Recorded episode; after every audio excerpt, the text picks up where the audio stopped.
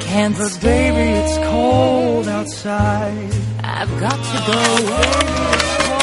아니 진짜 우리 착할 교실에도 겨울이 왔어요. 너무 예뻐. 세트가 가을에서 약간 겨울로 가는 그런 분위기인 것 같아요. 꽃이 맺혔네. 아니 새롭게 분위기도 바뀌고 뭐 겨울이 시작됐는데 오늘 또 게스트가 누가 올지 궁금하잖아요. 겨울과 어울리는 아이유. 왜? 뭐라이야. 겨울에서 아이유를 넘어가는 어떤 아이유? 어떤 분위기죠? 전 겨울하면 아이유가 생각나요. 아, 과연 오늘의 진짜 게스트분은 누구실까? 네. 궁금합니다. 강원이 형. 본인 좋아하는 거 뭐야? 뭐지? 그림인데 이거?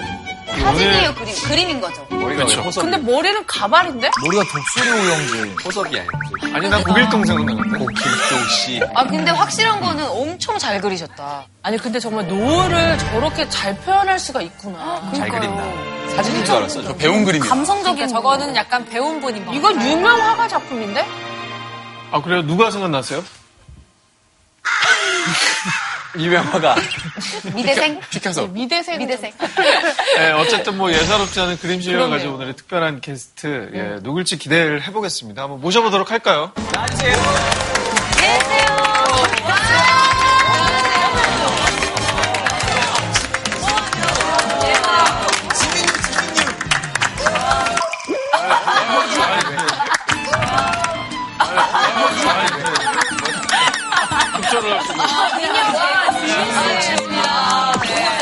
개구먼 김지민이고요.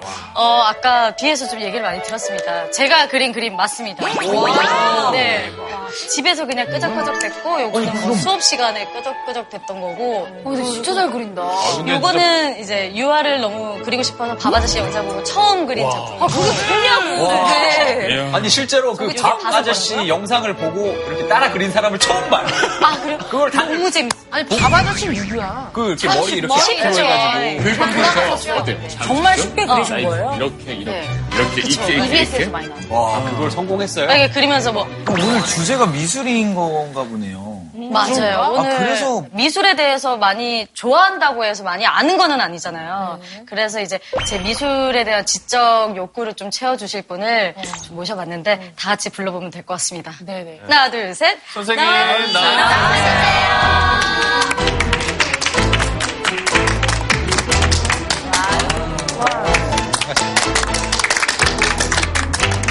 서양 미술 이야기를 여러분과 나눌 양정모입니다. 반갑습니다.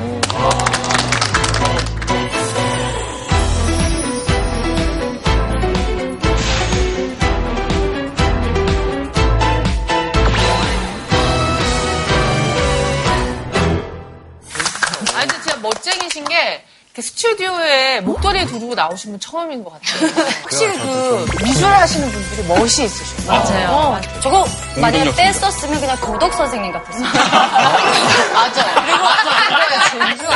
옆에 안경테는 색깔이 좀 있어요. 아, 이게 제가 원래 이렇게 보고 이렇게 뭔가를 스캔하는 게 제 전공인데 제가 스캔을 당하니까 오늘 굉장히 좀 난처합니다. 스카프도 약간 캐시미어야 보다. 맞아요. 캐시미어 느낌 나죠? 물론 아니라는 얘기예요, 지금. 혹시 아까 우리 지민 언니 그림을 좀 보셨는지 여쭙고 싶어요. 독학으로 해가지고 저렇게 멋진 작품을 이렇게 그려냈거든요. 아이고, 뭐. 아유, 너무 잘 그렸어요. 뒤에 거기서 그림 있어요. 너무 잘 그려. 이거 보면서 생각나는 그 역사장 유명한 작가가 하나 있었어요. 누군가요? 고갱이요, 고갱. 고객님! 아, 그건 아니고요. 발음은 고, 고갱. 고우와 같이 작업했던 그 유명한 고갱이 있는데요. 있어요. 이 고갱이 원래는 증권 브로커였어요. 아 정말요? 네, 그리고 소위 말하면 본사에. 뱅커 잘 나갔거든요. 그런데 그때 일종의 IMF가 와갖고 실직을 한 다음에 화가가 되죠. 어머, 본인이 그런데- 잘하는 걸. 근데 너무 잘 나가시기 때문에 아마 그 화가는 계속 아마 취미 생활로 오랫동안 좀 유지되지 않을까 이런 아쉬움이 있습니다. 근데 이 언니는 얼굴에 자기가 그림을 그려요, 그래서. 네, 제가 다른 사람이에요. 너 그거 그렇게 함부로 얘기하는 거 아니다. beauty creator. 근데 이제 미술이라고 하면 우리에게 친숙하기도 하지만 사실 또 고전 미술 하면은 어렵게 느끼시는 분들도 굉장히 많거든요. 미술관에 가서 감상하는 거다 아니면 전문가들이나 보는 거다 이런 편견들이 많은데 제가 그 편견을 확실히 예, 깨드리려고 여기 왔습니다. 와. 너무 좋다. 영상을 한번 볼까요? 네. 예. 어. 어 저거 제이지. 아, 예. 이거 대박이었어요, 이 멋있어. 여기 루블이지. 나 저기 갔는데 아예 빌렸다고 들었어요. 네. 저렇게 사람이 없지 않아. 저거 빌렸대.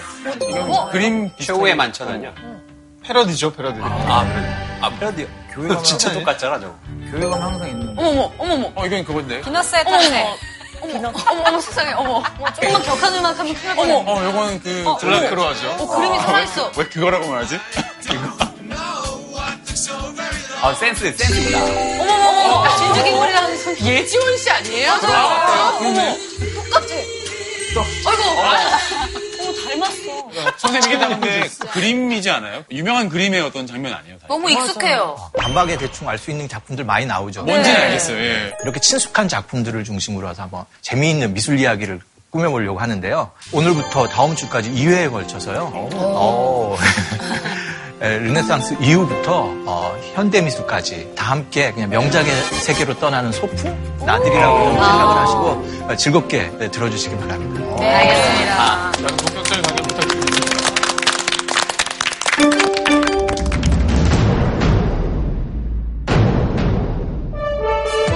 혹시 르네상스부터 시작하냐 이렇게 좀 의문을 가지실 수도 있습니다. 네, 그런데 여러분이 방금 봤던 그 작품들 그리고 우리가 좀뭐 패러디 속의 작품들 우리 주변에 있는 명작들 대부분 르네상스 이후에 예, 만들어지게 됩니다. 혹시 르네상스 하면 떠오르는 작품이 있나요? 최후의 만찬, 민자가 보기에. 이러고 있는 거야. 그 사람 이러고 있는. 천지창조, 모나리자. 아, 지금 아마 보시는 이런 작품들이 아, 르네상스를 대표하는 작품들이고요. 여러 가지 상품에도 광고에도 자주 등장하는 맞아요. 그림들입니다. 맞아요.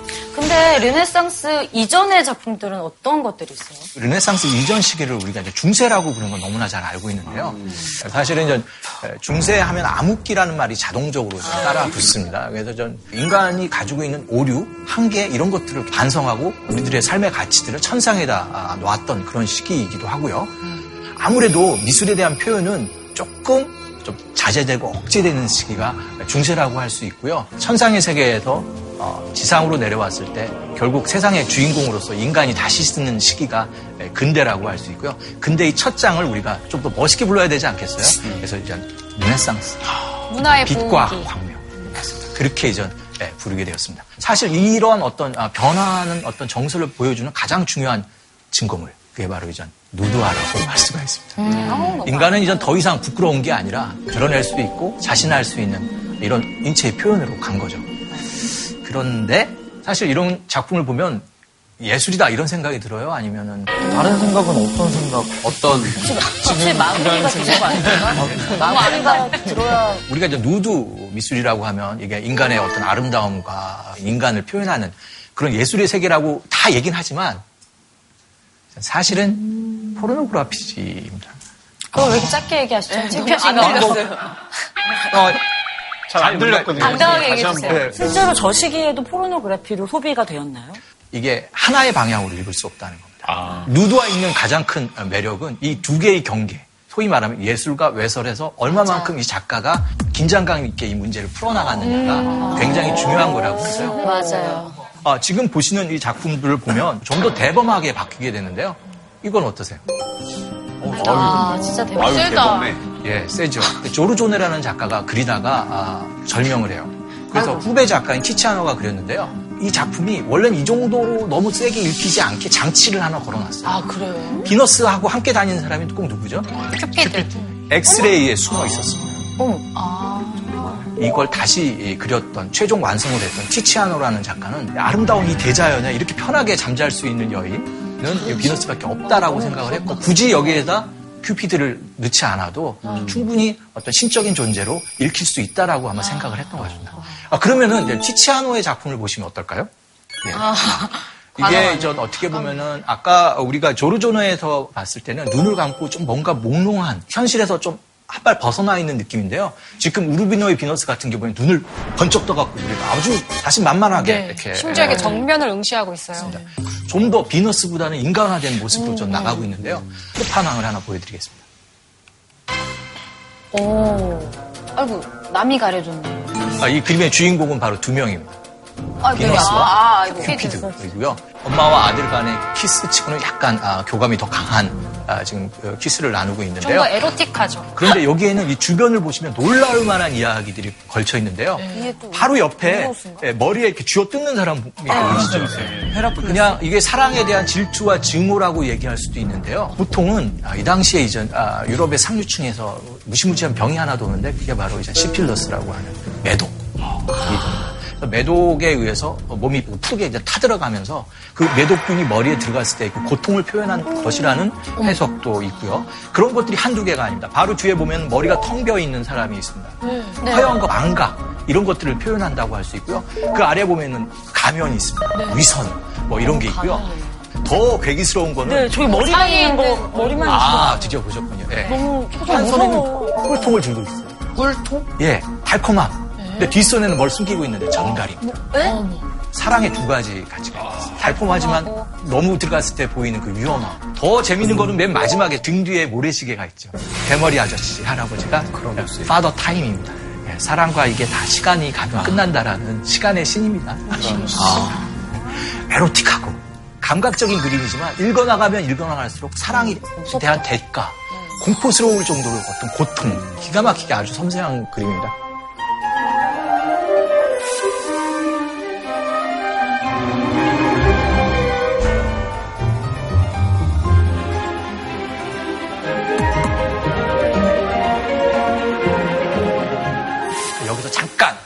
쉽지만 아, 재미있는 질문 하나 드리겠습니다. 세상에서 가장 유명한 작품은 무엇일까요? 모나리자. 모나리자. 어, 너무나 아, 쉽게 답변을 해줬는데요. 어, 맞습니다. 하지만 뭐 뭐야, 오케이, 오케이. 2000년에 이탈리아에서 벌어졌던 설문조사에 의하면 모나리자라고 답한 사람이 85%가 진짜 거기네. 사회가 의미가 없네요. 선생님, 근데 진짜 모나리자, 모나리자 하잖아요.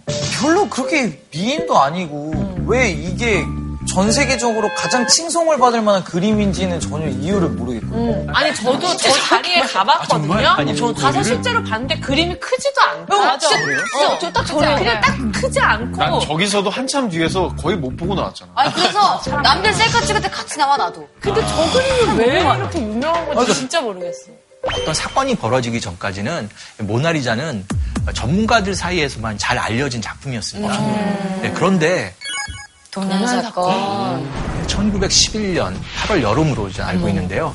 모나리자가 루브르의 백주에 없어졌습니다. 오, 야. 보시면 모나리자가 지금처럼 전시가 되어 있지? 그 당시 인기가 좀 없으니까. 예, 그 당시에 그 파르지안이라는 유명한 일간지, 그 당시에 140만 부를 거의 찍었던 초유의 신문이었는데, 거기에 3주 동안 이 작품이 실리기 시작합니다. 사람들이 저 누가 몰라도 이 작품이 어떤 작품인지 알게 됩니다. 몸값이 치솟았네. 이거를 훔친 사람은 이탈리아 사람이었습니다. 빈첸조 페루지아라는 사람인데요. 박물관에서 잠시 일을 하던 사람이었고 몰래 여기 작업복에다 이제 감싸갖고 이탈리아로 가져갔습니다. 그리고 이 작품을 피렌체에 있는 우피치 미술관에다가 팔려고 하는 그 사이에 이제 아, 발각이 돼서 루브르로 돌아오게 돼서 지금은 이제 루브르에 걸려져 있는데요. 네. 이게 변명을 기가 막히게 둘러댔습니다. 그래서 이거는 이탈리아 거니까 이탈리아로 가져왔다. 소위 말하면 민족주의 카드를 꺼낸 거. 애국자인데요? 잘 먹히네, 이거. 중요한 거는 이때를 중심으로 해서 좀 모나리자는 누구나 다 아는 유명한 작품이 되었고요. 그러네. 그 때문에 이제 모나리자의 유명세의 신화의 시작은 어떻게 보면 이 사건으로 벌어졌다고 할 수도 있을 것 같아요. 그러면 솔직히 빈첸초 아니었으면은 완전 top 예술은 아니었겠네요. 그러면 제가 이제부터 이 작품은 꼭 어떤 사건 계기가 아니더라도 우리에게 하나의 중요한 작품일 수가 있다라는 걸 한번 말씀드리도록 하겠습니다. 네. 작품을 한번 보도록 하시죠. 이게 좀 그 당시 에, 바자리라는 작가가 특히 레오나르도의 생애를 정리할 때 에, 많은 사람들의 이야기를 아마 들었던 것 같은데요. 모나리자에 대한 이야기는 굉장히 정확합니다. 프란체스코 델 조콘도의 부인 리사를 그린 것이고 이 주인공의 이름이 리사 게라르디니라는 아, 이름이 지금까지 전해오고 있습니다. 눈썹에 대한 표현도 굉장히 정확하게 나옵니다. 어, 눈썹은 땀구멍을 따라 어떤 부분을 무성하고 아주 성긴 것도 있어서 아주 더 자연스럽습니다. 없다 이렇게 했는데 이 그림에는 모나리자에는 없죠. 눈썹이 없어요. 와, 근데 진짜 기분 나쁠 것 같아. 내 와이프 그림 좀 그려달라 그랬는데 내 와이프 눈썹 안 그려오면은. 아니 근데 여자분들이 보통 이제 화장을 지우면은 저런 분들이 꽤 있거든요. 아, 노메이크업이라고요? 아. 땀나면 많이 볼 수 있어요. 소상화 그려달라고 할 때 왠지 메이크업 그래도 하고 있으신 그려달라고 했을 것 같아서 두 가지로 해석할 수가 있습니다. 일단은 그렸지만 훼손됐다. 예. 이게 왜냐면 지금까지 남아있는 최후의 만찬 같은 경우는 물감이 별로 안정성이 떨어져 갖고 그리자마자 흘러내렸다라는 안타까운 이야기도 있는데요. 어쨌든 이 그림도 실질적으로 그림을 그렸지만 이게 사라졌을 수도 있고요. 유화는 이 그림을 그리고 나서 일종의 코팅을 입혀야 됩니다. 보존을 하기 위해서는 varnishing이라고 얘기하고요. 그냥 쉽게 얘기하면 니스칠을 한다고도 볼 수가 있습니다. 근데 이게 100년, 그리고 200년 지나면은 이게 약간 브라운색 톤이 되면서 탁해져요. 그래서 이거를 한 100년, 200년마다 닦아내고 다시 입힙니다. 근데 닦아낼 때 실수로 잘못 닦으면 미묘한 부분들이 없어집니다. 여기서 우리가 고민해야 볼 점이 이 작품을 복원을 해야 되냐 말아야 되냐.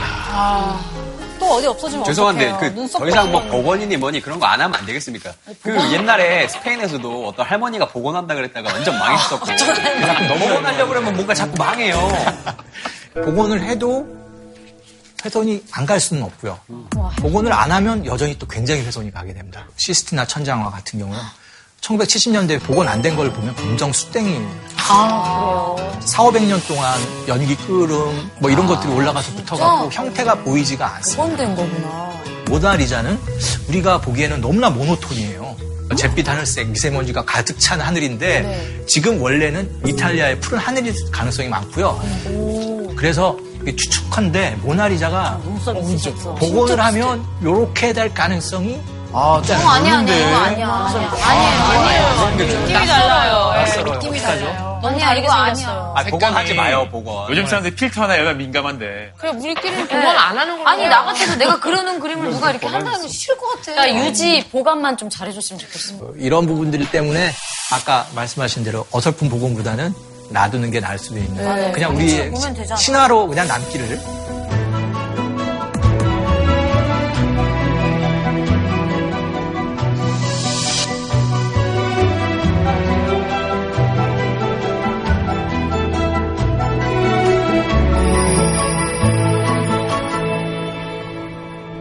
근데 저희가 뭐 예술 작품을 뭐 이제까지 많이 보여주셨지만 모나리자를 만약에 값으로 좀 환산을 한다면 얼마나 아, 저걸? 값을 어떻게 매깁니까? 아니, 제가 그래도- 볼 때는 한 1200억?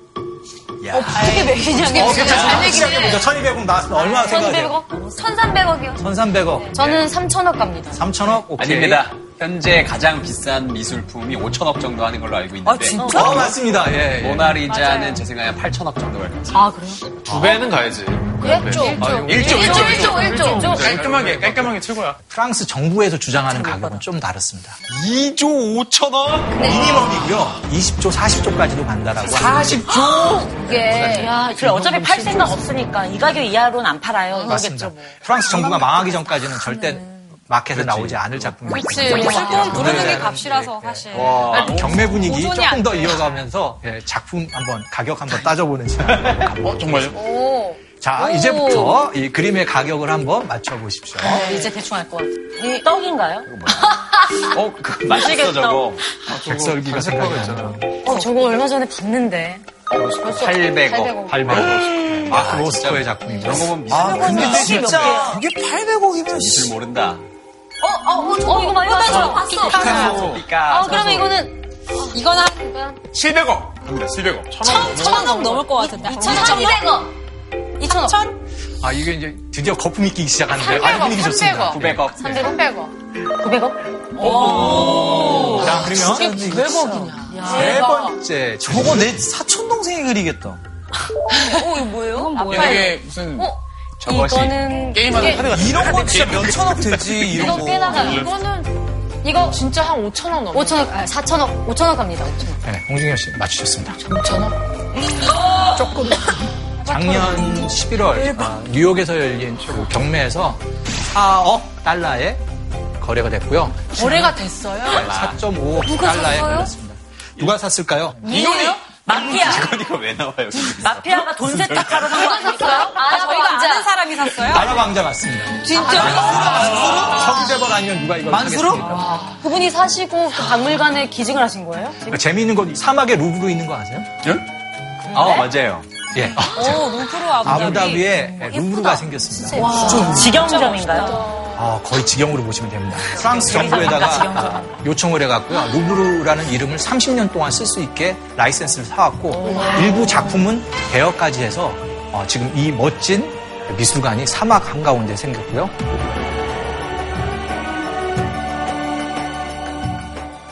네, 살바도르 문디 이 작품도 정말 알고 보면 놀랍습니다. 원래 이게 1950년대에 단돈 한 10만 원 정도에 거래됐어요. 네? 레오나르도 다빈치의 아주 격이 떨어지는 카피본으로 알려져 있었어요. 그런데 이게 복원 전문가들의 손에 의해서 복원이 되고 나니까 진품이 보이기 시작합니다. 진품이었다니. 새롭게 복원이 되면서 가격이 뭐 치솟게 됐고요. 최근에 여기를 가신 분은 아직 이 작품을 보지 못했다고 합니다만 아부다비에 있는 에, 루브르에 걸릴 거라고 되어 있습니다. 이야, 재밌잖아요. 파리에 가면은 모나리자가 있고 아부다비에 가면 남자 모나리자가 있으니까요. 이야, 모르겠습니다. 이게 이것 때문에 아부다비에 한 번이라도 더 가시는 분이 있다면은 그 투자가 그렇게 나쁘지 않지. 나쁜 투자는 아니었다고 볼 수도 있을 것 같습니다. 저기. 궁금하다. 예, 이 작품 가격은 한 어느 정도 될 것 같습니까? 얼마였지? 아, 이거 2,000원이었나? 최근에. 이제는 그 가격이 좀 너무 커지다 보니까 다 뭐. 최근 가야 되는 건가? 아니야. 이게 참 재밌습니다. 미술이 가진 매력이기도 한데요. 오늘로 환생되는 마켓에서 가장 고가가 미술이다. 작품의 기준이 뭐가 되는 거예요? 가격. 하, 너무 슬픈 거예요. 사실 가격이라는 거는 미술을 판단할 하나의 기준이어야 돼야 되는데 그 여러 가지 어떤 작가의 실험 정신 이런 것들을 다 가격으로 환산할 수 있다라는 게 지금 아, 우리가 지금 살고 있는 사회인데 이거에 저항하는 작가들이 있습니다. 바로 낙서화가 뱅크시는 이거에 저항하는데 문제는 뱅크시라고 하면 이렇게 몇- 그래피티로 굉장히 유명한 예술 그룹이라고 해야 되나요? 베일에 써야지. 홍길동이라고 얘기하면 딱 맞는 영화도 나왔잖아요. 영화도 찍었잖아요.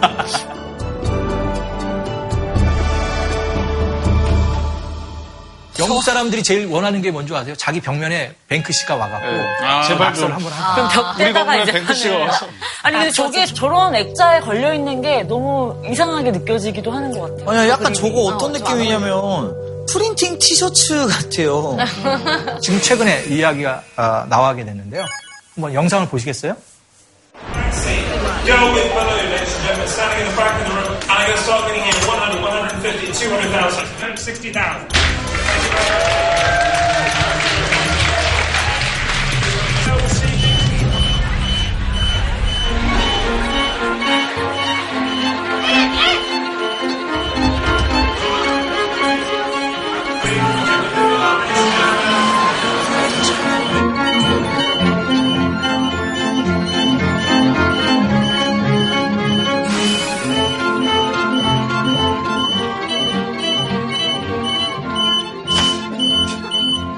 결정된 순간 그 버튼을 눌러갖고 self destroy 그냥 파괴시켜버린 건데요. 와, 진짜 멋있다. 예, 짱 바로 그만큼 자기가 이 거래되는 것들, 시장화되는 것들을 거부했는데 문제는 이 15억에 사겠다는 사람이 이 작품을 샀을까요? 안 샀을까요? 샀다고 더 비싸졌겠죠. 이런 이벤트까지. 너무나 즐거운 거예요, 그 사람. 대박 나. 당연히 thank you very. 근데 결국에는 이 모든 것들이 다 어떤 작품의 가치를 금액으로 환산하면서 벌어진 일이잖아요. 아무래도 우리가 그 신문을 딱 열면 거기에 어느 작품이 얼마에 팔렸다 여기에 눈이 확 가다 보니까 맞아. 계속 우리가 그런 쪽으로 가는 아쉬움도 좀 있습니다.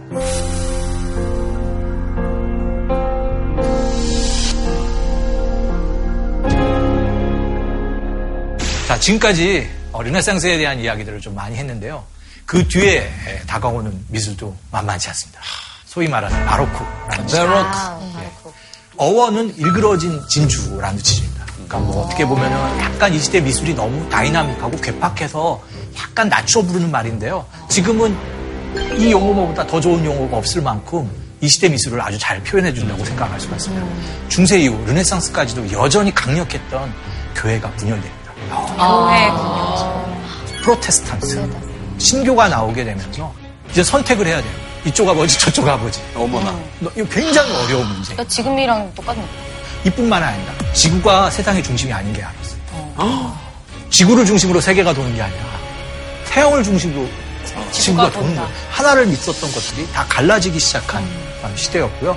그러다 보니까 미술도 굉장히 다이내믹하고 아주 역동적인 미술들이 나오게 됩니다.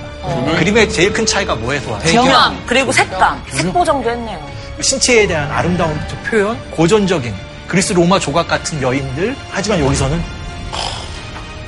뭔가 어두워. 장엄해요. 바로크는 왠지 행위 예술 하는 거. 느와르 영화 같은 느낌이 있어요. 바로 그렇죠. 이게 사실은 이 작가는 어두침침한 어, 그런 분위기 속에서 이야기를 끄집어내고 있고요. 지금 이 그림은 선술집 가갖고 등장인물들을 모아갖고 그렸다고 할 만큼 그 주변에 있던 인물들이 생생하게 들어가 있습니다. 예수 그리스도, 성모님, 여기에 보이는 세례자 요한은 하늘에 있는 천상의 모습이 아니라 바로 우리 주변에서 보이는 인물들을 통해서 성경의 이야기들을 우리 주변에 우리 가까이 있는 이야기로 다시 생각해보는 그런 그림들을 그리게 됐는데요. 세계가 두 개로 갈라지면서 본가를 주장하던 카톨릭계에서의 어떤 미술의 변화를 카라바조를 중심으로 한번 살펴보도록 하겠습니다. 미켈란젤로가 두 명 있는 거 아세요? 네? 그래요? 왜요? 둘 다 유명합니다. 지금은 미켈란젤로 보거나레티만 기억을 하는데요. 카라바조는 원래 이름이 미켈란젤로였습니다. 그리고 스스로도 내가 미켈란젤로보다 낫다라고 생각했습니다. 놀라운 거는 이 작가가 끼친 영향력은 실제로 미켈란젤로에 뒤지지도 않습니다. 정말 아주 마력 같은 매력이 빠지는데요. 한 가지 좀 괴로운 거는 이 작가에 대한 기록이 많이 남아있는데 어디에 남아있냐면 경찰서에 남아있어요. 불법 무기 소지, 술집에서 행패 부리기, 뭐 이런 일로 어, 전과 기록이 굉장히 많고 일설에는 일종의 테니스 같은 공놀이를 하다가 시비가 붙어가고요 상대방을 죽이게 됩니다. 네. 살인을 결국 하게 되고요. 살인도 굉장히 잔인한 살인을 했다라고 알려져 있습니다. 공으로 그냥. 근데 진짜 사람이 나와요. 편견이란 게 무서운 게 그렇게 듣고 보니까 그렇게 생기셨어. 잘못 혹시 혹시 위스키 위스키 밀킬러 저분이 만든 거 아닌가? 그리고 도망가는 과정에서 계속 싸웁니다. 이렇게 크게 싸워요. 그렇게 그 주변 사람들. 화가 많은가? 네, 하- 네. 화가 많으시면 버려. 화가 많으시면 네, 그러다. 결국 교황의 천상 수배가 이제 내려졌는데 누구든지 카라바조의 목을 가져와요. 뭐 이런 얘기까지 해요. 어, 목을 베래. 이때 이 작가가 쫓기면서 그린 그림도 굉장히 또 어떻게 보면 놀랐습니다. 구약에 나오는 다윗이 골리앗의 목을 벤 이야기입니다. 자기 얼굴 아니야? 아, 맞는데? 저거 본인이잖아. 골리앗의 얼굴에다 자기 얼굴을 집어넣는데요. 맞는지 한번 확인해 볼까요? 네, 그 얼굴이 맞아요. 그래서 이 작가의 그림들을 보게 되면 좀 더 어, 자기 얼굴이 들어가면서 더 강렬하게 된 모습들이 보이는데요.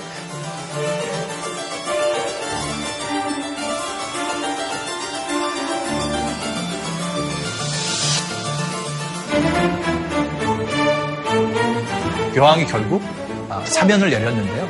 그 얘기를 듣고 돌아오다가 결국 죽는 비운의 작가가 되는 그런 모습입니다. 생을 통해서 보여줬던 약간 그런 소란스러운 모습도 있지만 이 작가가 보여줬던 그 그림 자체 성경의 이야기를 풀어가는 방식은 아까 루아르 영화처럼 진짜 아, 사실성이 철철 묻어나는 아, 그런 모습인데요. 이 작가의 그 영향력을 벗어나 있는 사람들이 없습니다. 사실은 레브란트도 알고 보면 누구 카라바조의 영향이 굉장히 컸던 작가고요.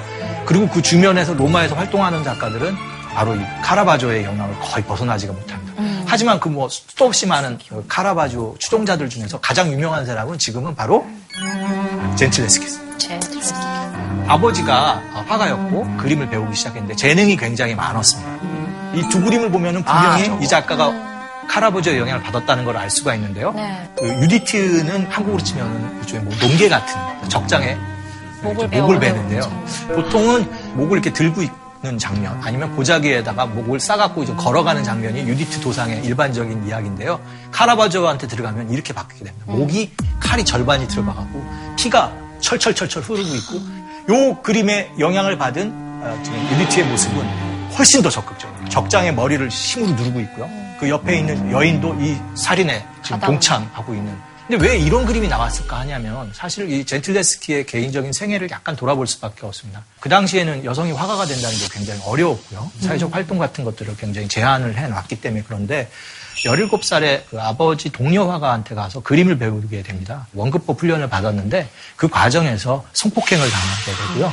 아, 그러면서 법정에 서게 되는데 그 과정에서 도리어 역으로 당하는 그런 아주 고통스러운 시간을 보내게 되는데요. 그런 것들이 어떻게 보면 이런 그림 속을 통해 갖고 더 적극적인 어떤 남성에 대한 한이라면 한 그런 것들을 그림 속으로 좀 표현해냈다라는 거고 근데 두 작가가 진짜 둘 다 험악하고 좀 험난한 삶을 살았기 때문에 경험하에 의해서 이렇게 나온 것 같아요, 그림. 그렇죠.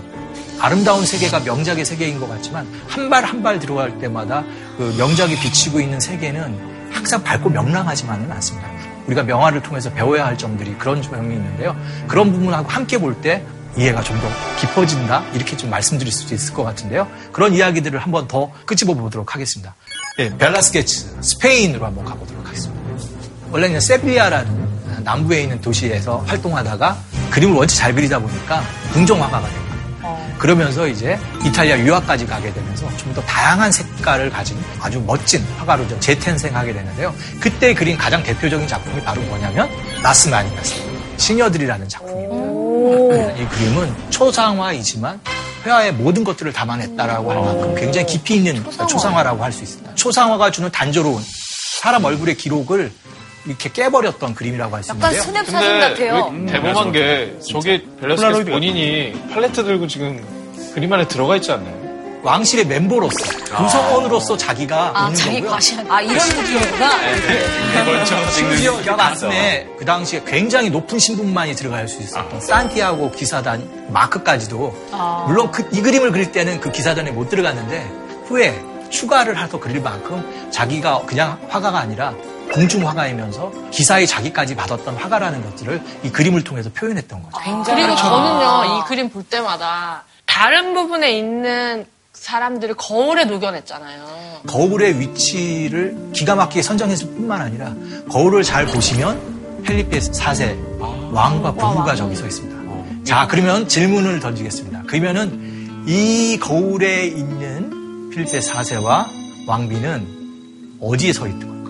전면에 있는 거. 저 지금 벨라스케스가 그리는 그 painting에 있는 그림 부부의 그 그림이 있었고 이 그림이 잘 되는지 네살 박이 마가리타 공주님이 보고 싶어서 완그 순간을 찍었을 수도 있습니다. 저희 사진 찍는데 엄마 아빠가 보고 있는 그 사진. 바로 뒤에, 그렇게 뒤에. 됩니다. 네. 그런데 좀 중요한 거는 여기서 보이는 최고 권력자들의 표현이 보이는 이 모호한 권력, 대충. 숨은 권력에 대한 어떤 표현 이런 것들이 이 작품을 더 신비롭게 만드는 것이죠. 그러다 보면 정말. 어떻게 보면 이 그림은 그림이 아니라 철학으로 빠지게 되니까 그림의 그림, 철학의 그림, 어, meta painting 이런 걸 얘기할 수 있는 그림이니까요. 그래서 사실은 이 그림은 이후에도 뭐 고야도 그리고 피카소는 이 작품을 다시 수도 없이 그려내요. 너무나 매력적인 그림이고 다양한 이야기들을 담아낼 수 있기 때문에 그림이 정말 그림을 낳는 그런 그림이 됩니다.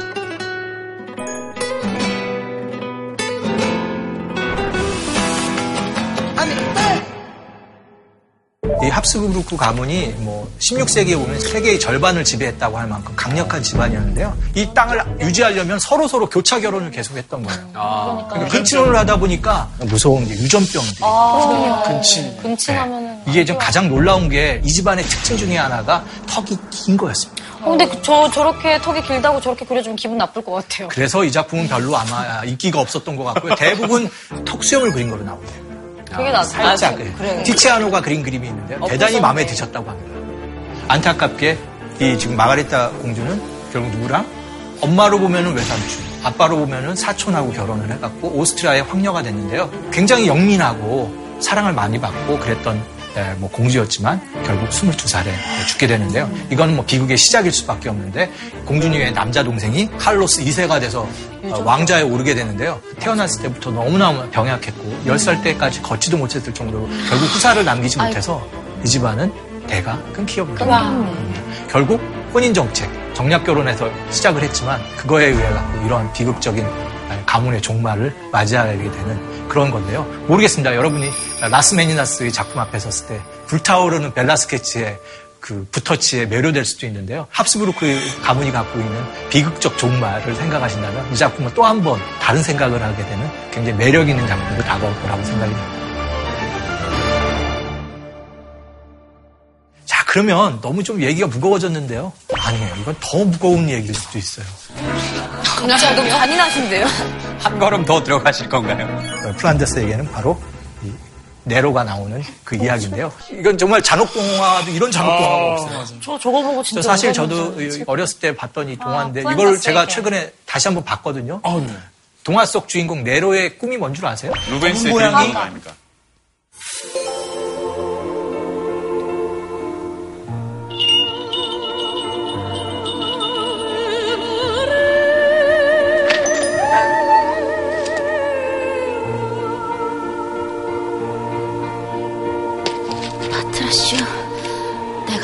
아닙니까? 줄 알고 찾으러 왔구나.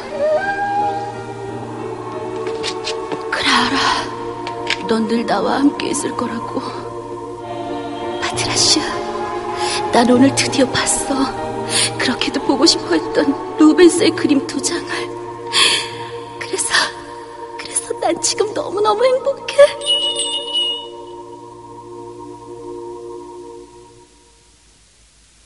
파트라시아, 많이 피곤하지? 나도 이제 너무 지쳤어. 그래서 그런지 무척 졸려. 파트라시아.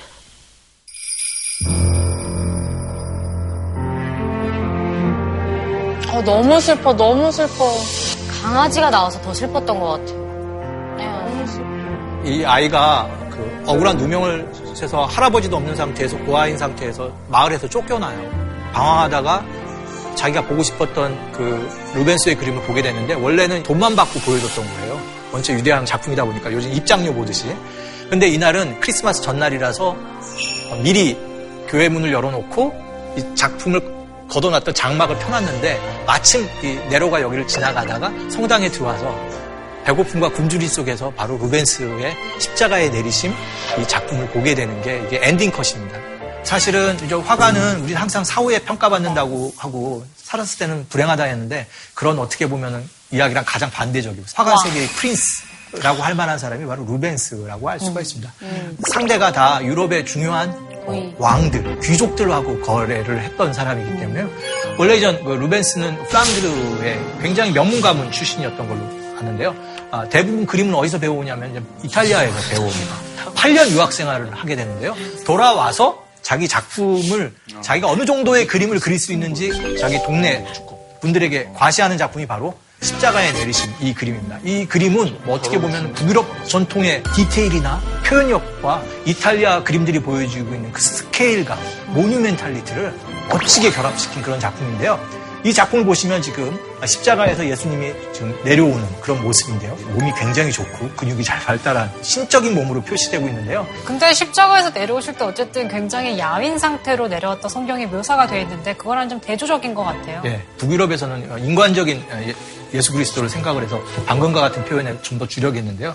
이탈리아에서는 기본적으로 예수 그리스도가 가지고 있는 신성함 때문에 굉장히 건강한 남성의 몸으로 좀 그렸는데요. 이런 것들은 사실 예, 고대 그리스 로마에서부터 오는 아, 전통입니다. 지금 나우콘상이 있는데요.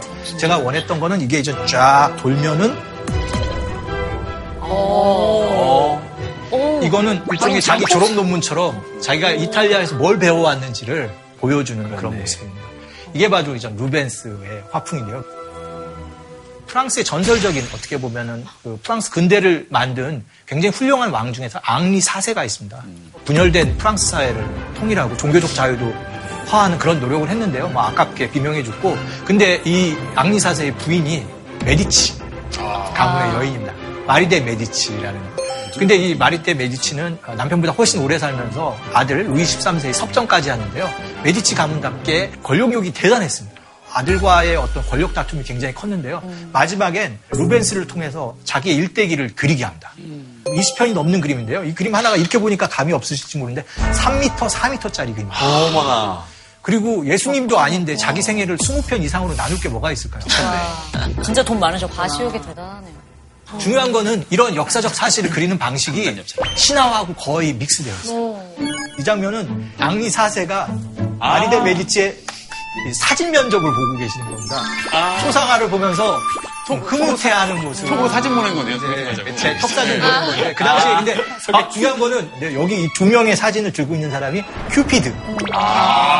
결혼의 신. 고급죠. 사랑해. 아, 진짜. 큐피드의 그렇게 하사래요. 생각하시면 그러면 뭐 이거 결혼이 성사될 게 좀 뻔한 얘기죠. 그리고 그 뒤에서 누가 넉넉히 바라보고 계시는 게 제우스와 그의 헤라가 내려다보고 있습니다. 사이가 안 거창하다. 너무 자기 결혼을 신격화시키는 거 아니에요? 근데요, 진짜 약간 자기중심적이 너무나 큰데요. 진짜 에고이스트예요. 부담스럽다. 지금 이 앙리 사세의 손을 보면 너무 좋아서 막 떨고 있어요.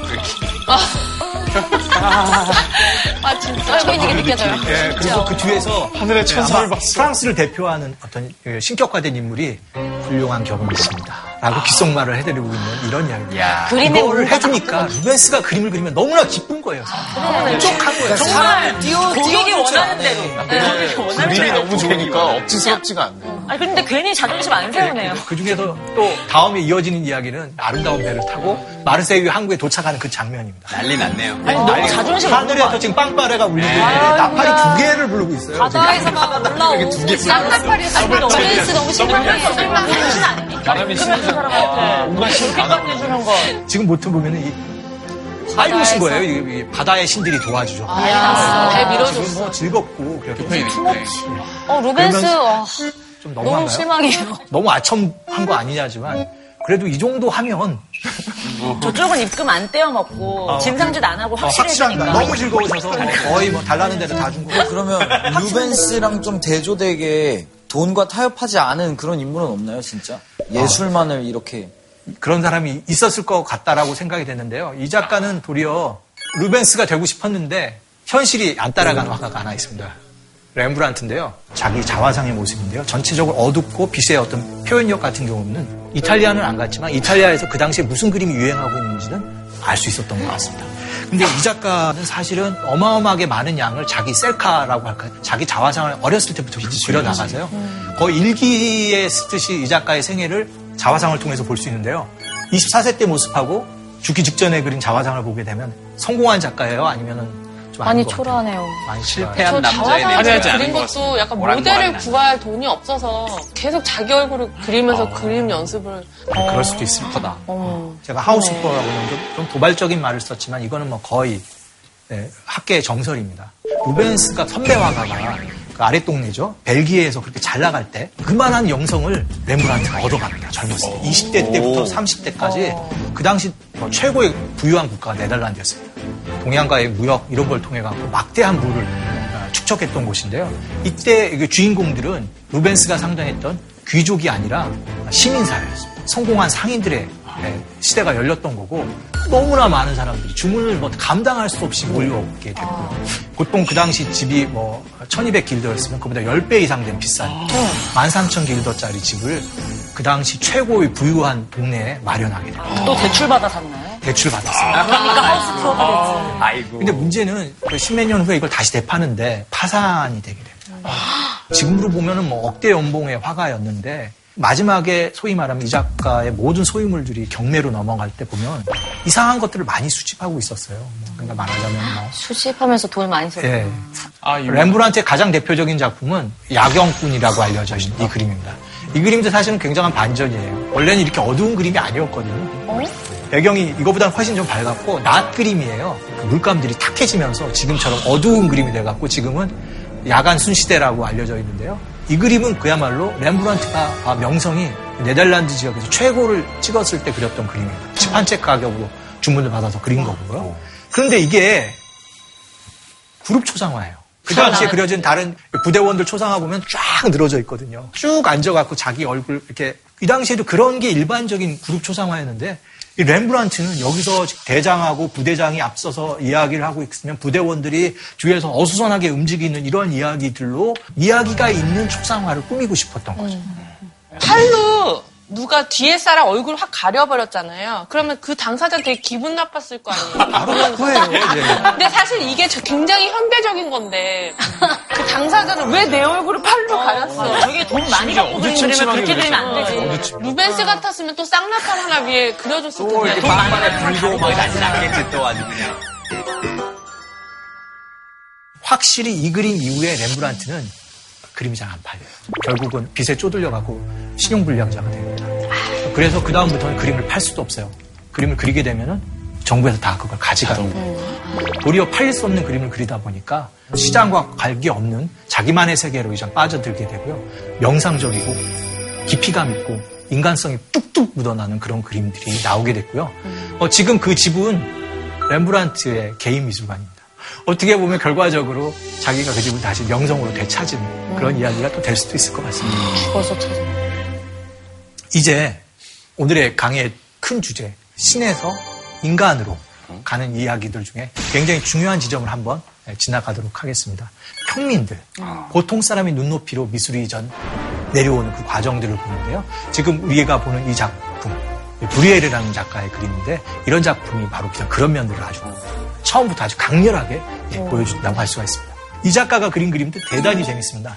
지금 어, 이건 시골에서 있는 결혼식 풍경을 그린 그림인데요. 우리가 지금까지 보지 못했던 농촌 지역에 있는 일반 사람들이 여기 와서 축제를 하고 좀 즐기는 모습입니다. 왁자지껄 벌여지고 있고요. 밴드도 있고요. 음식도 좀 나르고 있는데 바로 옆에 앉은 게 이제 불의 자신으로 알려져 있고요. 뭐 중요한 여러 가지 뭐 소란스러운 얘기인데 그런데 좀 중요한 거는 이런 만찬 그림은 원래는 종교화에서는 딱 하나가 있었죠. 최후의 만찬. 예, 사실 이 그림은 최후의 만찬을 브루엘이 자기 방식으로 풀어서 낸 방법. 헤로디의 원조였던 거죠. 아니라고 생각이 드신다면? 아, 저쪽 열 자체가 최후의 긴 만찬. 식탁에 이거는 누가 봐든지 최후의 만찬을 얘기한 거고요. 이 브리엘이 활동하던 지역은 북유럽이었고 개신교 신앙이 전 나왔던 곳이고 전통적인 카톨릭의 저런 그림들을 약간 비틀고 조롱하는 방식으로 새롭게 자기 방식적으로 했는데요. 이 작가의 다른 작품 보면 그런 사회 비판적인 그림들이 되게 많습니다. 장님이 인도하는 장미. 막 불러 떨어지는 모습입니다. 한 사람이 넘어지면 다 넘어져요. 다 넘어지는데요. 죄송한데 이런 재미있는 어떻게 보면 우아한 만담 이야기지만 이 그림의 메시지는 누구를 조롱하는 거냐면 교회입니다. 교회가 우리를 잘못 인도하고 있다. 바로 그렇게 보이는 이런 그림 속에서 보는 거고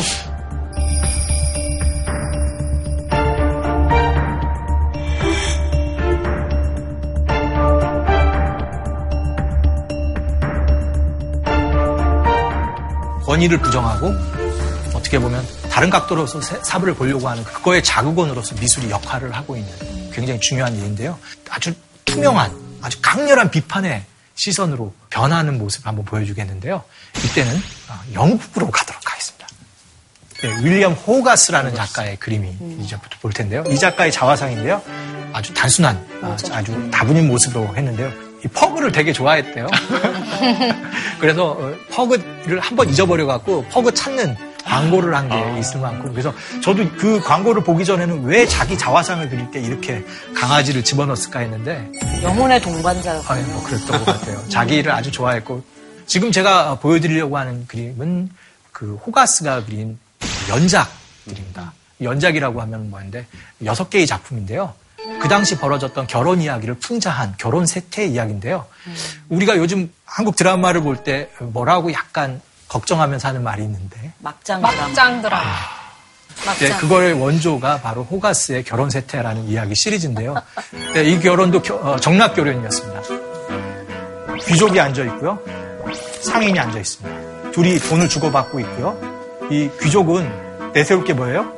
가문이 있기 때문에 여기 자기 족보를 들고 나왔습니다. 옷차림을 보면 여기 뭐 레이스라든지 뭐 가발이 뭐 멋있게 있는데 요 아버지는 안경을 끼고 세세하게 지금 계약 조건을 따져보고 있는 그런 아, 모습을 보여주고 있는데요. 아, 중요한 거는 이 건너편에 있는 곧 결혼하게 될 두 남녀가. 남녀가 있습니다. 지금 고개를 살짝 봐요. 완전히 돌리고 있어서 전혀 이 생각 안 해요. 심지어는 신부는 지금 손수건에다가 반지 껴갖고 돌리고 있어요. 정말 심심할 때. 아무 관심이 없는 거예요. 내가 이 결혼을 왜 해야 돼? 이런 생각을 하고 있고요. 근데 그 옆에서 이 집에서 일하고 있는 변호사가 걱정하지 마. 뭐 이런 얘기를 하는데 사실 이미 이수 남자와 매연관계군요. 매연관계. 아, 내연관계라고? 둘이 먼저 그런데 보는 이제 사람? 뭐 이제 이 그림 이야기하다 보면 밤새는데요. 뒤에서 보면 이제 건물이 크게 올라가는데 이 집안이 왜 망했냐? 귀족 집안이 건물 짓다 망했다. 그리고 그 뒤에 저 그림 속 그림인 거죠. 그림 속 보면은 뭐 메두사 같은 무시무시한 그림들이 있어요. 김영신. 이 결혼이 잘 될까요? 안 돼요? 네, 안 되는 이야기인데요. 자, 그 이야기를 어떻게 끌고 가는지 호가스의 날카로운 시선으로 다음 장면으로 넘어가도록 하겠습니다. 네, 신혼 부부의 모습인데요. 네, 몇 시일 것 같아요? 한밤중? 아침. 낮? 아침. 아침일 것 같아요. 아침. 아침입니다. 남편의 모습이 보입니다. 신랑의 모습인데 네, 외박하고 들어온 모습. 아이고. 또 어디에 있었는지 지금 주머니에 예, 그 손수건이 꼽혀 있는데 무슨 향수가 냄새가 나는지 강아지가 가서 냄새를 지금 맡고 있는 거예요. 걸렸네. 그런데 그 지금 그 남편을 바라보는 이 여인의 눈이 눈초리가 이렇게 봐요. 화난 표정은 아니에요. 그렇게 저한테- 상관없는 아, 것 예, 같아요. 별로 상관없고 밤새 논 겁니다. 악기를 취하고 이제 또 파티를 하신 거예요. 이 안부인도 나도 재밌게 놀았다. 뭐 이 정도로 해석할 정도고요. 막장이네. 그 마지막에 이, 이 집에 아마 집사인데 아마 수많은 영수증을 손에 들고 나가는데 고개를 설레설레 없는 이 집안은 안 되겠다 하는 듯이 고개를 설레설레 움직이고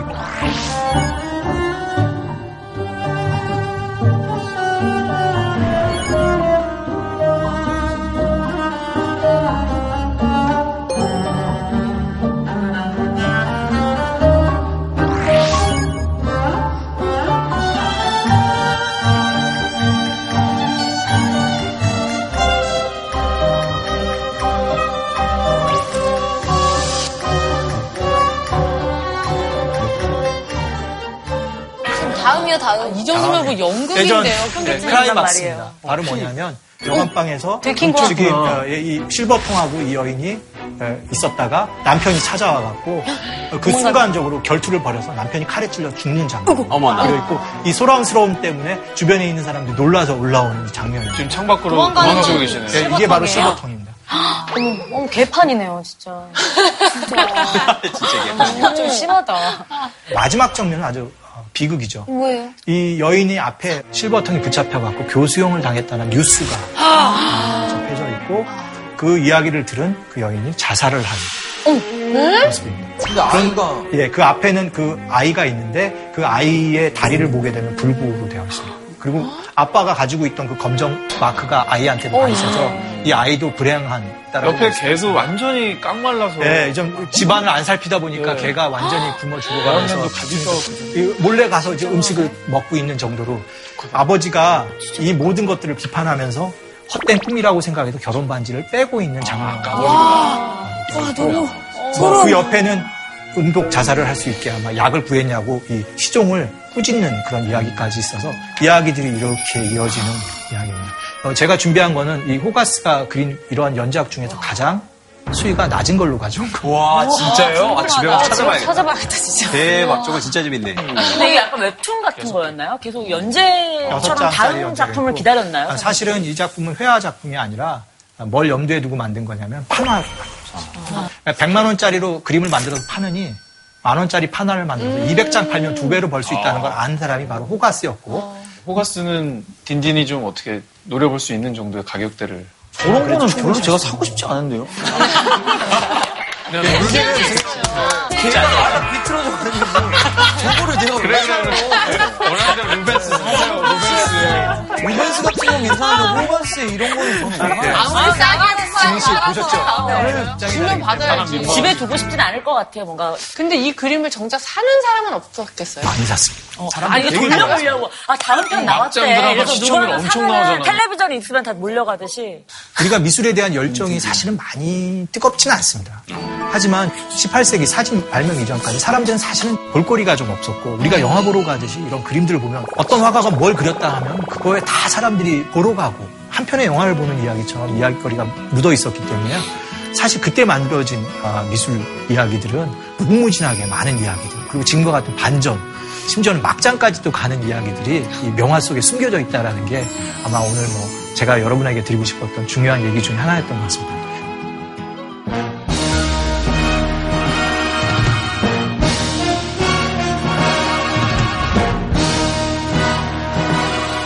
프랑스에서는 이거는 뜨겁게 부딪힐 수밖에 없었고 우리가 너무나 잘 아는 프랑스 혁명, 인류 역사상 가장 중요한 혁명이라고 하는 그 시대로 가는데요. 그 혁명을 그린 화가가 여러분이 아시는 바로 자크로이 다비드입니다.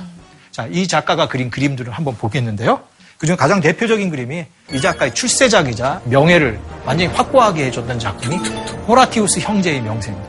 이 세 아들이 위기에 빠진 조국을 구하기 위해서 전쟁터로 나갈 때 아버지가 축복을 내리고 있는 장면을 그린 그림입니다. 굉장히 다부지고요. 이 아들이 보이는 이 강인한 그런 것들이 그 뒤에 보이는 아치형 로마 건축물과 어우러져서 굉장히 어떻게 보면 에너지가 넘치는 그림인데요. 보여드리는 오, 뒤에서 저, 저, 저 참고로 요 손은 이 손은 어디서 봤냐면은 카라바조 슬퍼하는 그 뒤에 하늘에 떠 있는 그 손을 여기다 이렇게 쓰게 됩니다. 좋은 화가는 베끼고 위대한 화가는 훔친다 이런 얘기 있어요.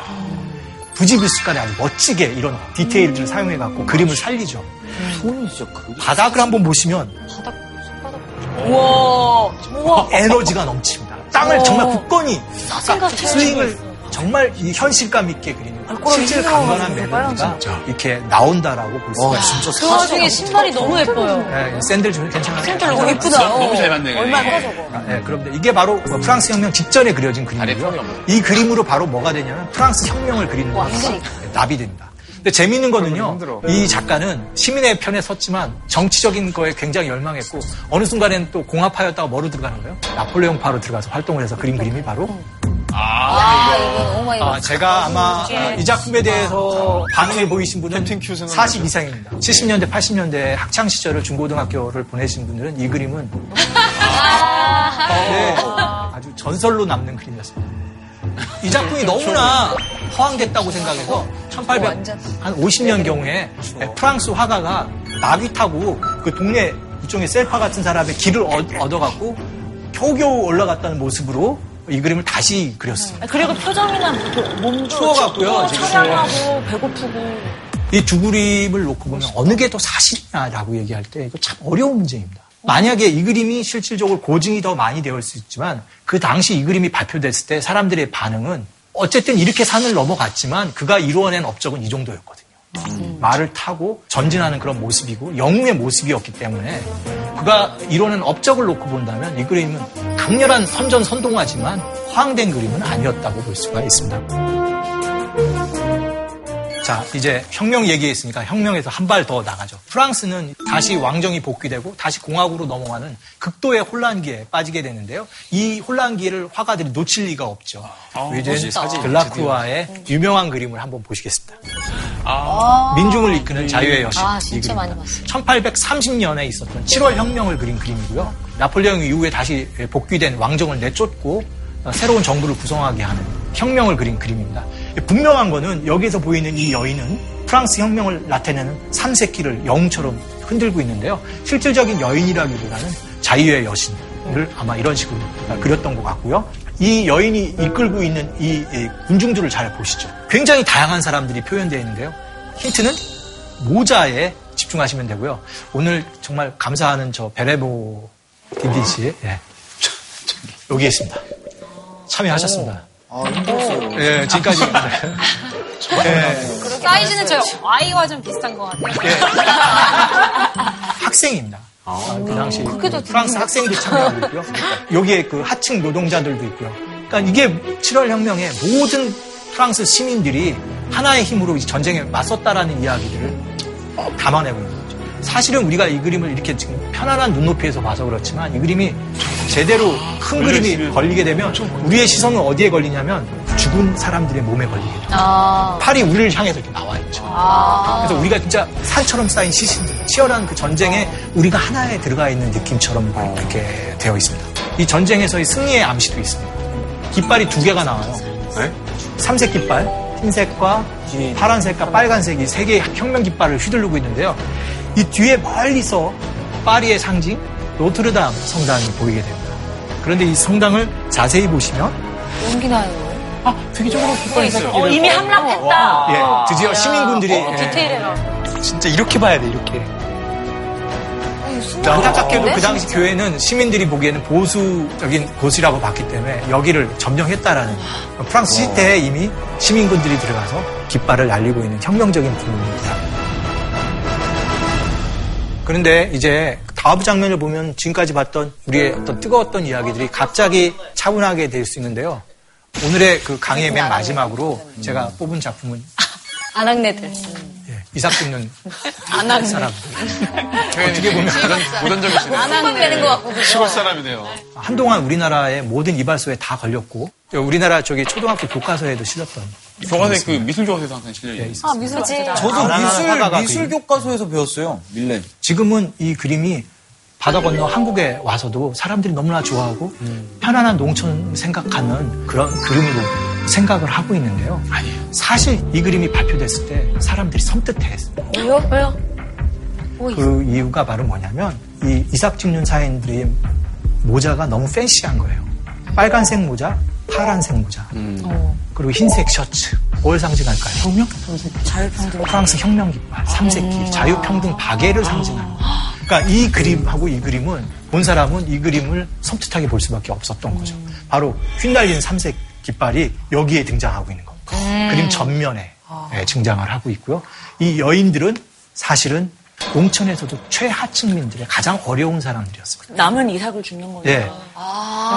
풍성한 밀농사가 끝나고 마지막은 남겨둔 거예요. 그러니까 농촌 빈민들에게 너희들이 와서 이삭을 주면서 생활을 하라고 일종의 자비를 베푼 그런 모습입니다.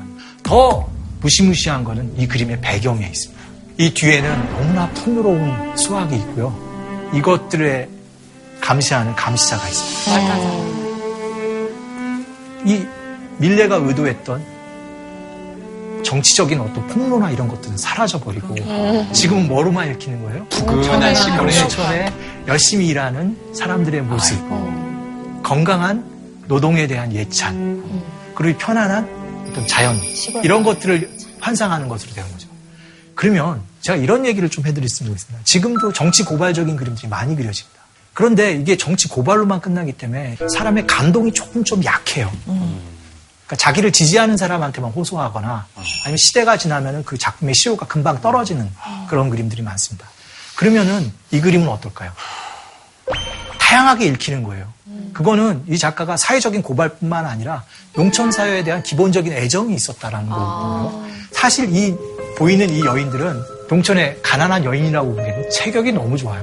굳건하게 이 일을 열심히 할 수 있는 어떻게 보면 영웅적인 모습으로 그려냈기 때문에 이 그림은 하나의 방향으로 읽히지 않고 그냥 비판이 아니라 사람들의 어떤 마음에 있는 농촌하면 떠오를 수 있는 그림이 됐지 않았을까 네네. 하는 게 제 생각입니다. 명작의 특징인 것 같아요. 다양한 해석이 가능 이 그림은 결국 그 시대를 반영한다는 얘기가 있습니다. 좋은 면만 보여주는 게 아니라 어둡고 답답하고 숨겨야 될 면까지도 전체적으로 보여주기 때문에 명작은 다양하게 읽힐 수도 있고 우리가 궁금했고 고민되는 문제들을 명작을 통해서 찾을 수도 있는 그런 메시지가 강렬한 미술이죠. 죄송합니다. 제가 처음에는 즐겁고 아니요, 너무 재밌어요. 간편하게 소풍 떠나듯이 강의를 한다고 그랬는데요. 미술, 미술, 미술, 명작, 명명, 명작을 따라다 가보면 우리들의 이야기, 아름다운 자연 이야기, 하지만 또 그 안에서 치열한 인간의 역사들이 가장 아름다운 미술 세계에서 이렇게 남아있다라는 게 어떻게 보면 미술 읽기에 아주 참 즐거움인 것 같습니다. 네. 아유, 오늘 차클의 미술관에서 12월의 밤을 수놓는 명작의 향연이 펼쳐집니다.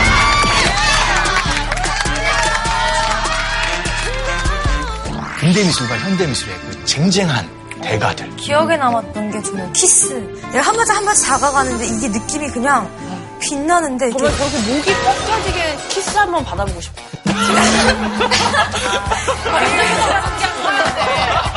어머, 어머, 신기해. 되게 신기하다.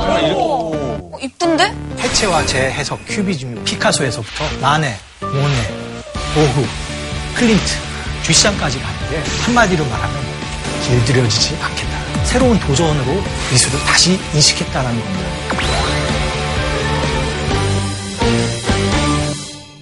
오늘도 미술을 사랑하는 여자 지민 씨가 함께 해주셨는데 술사녀.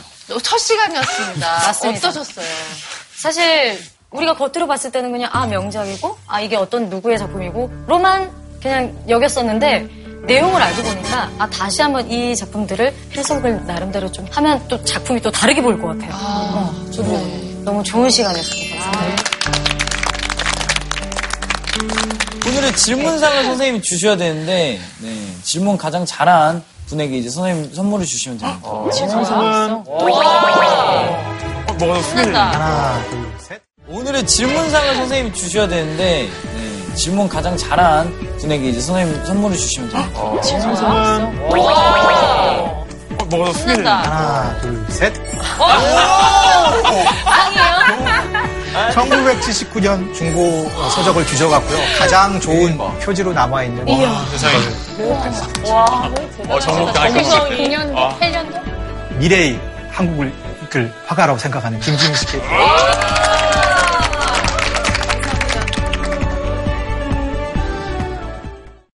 JTBC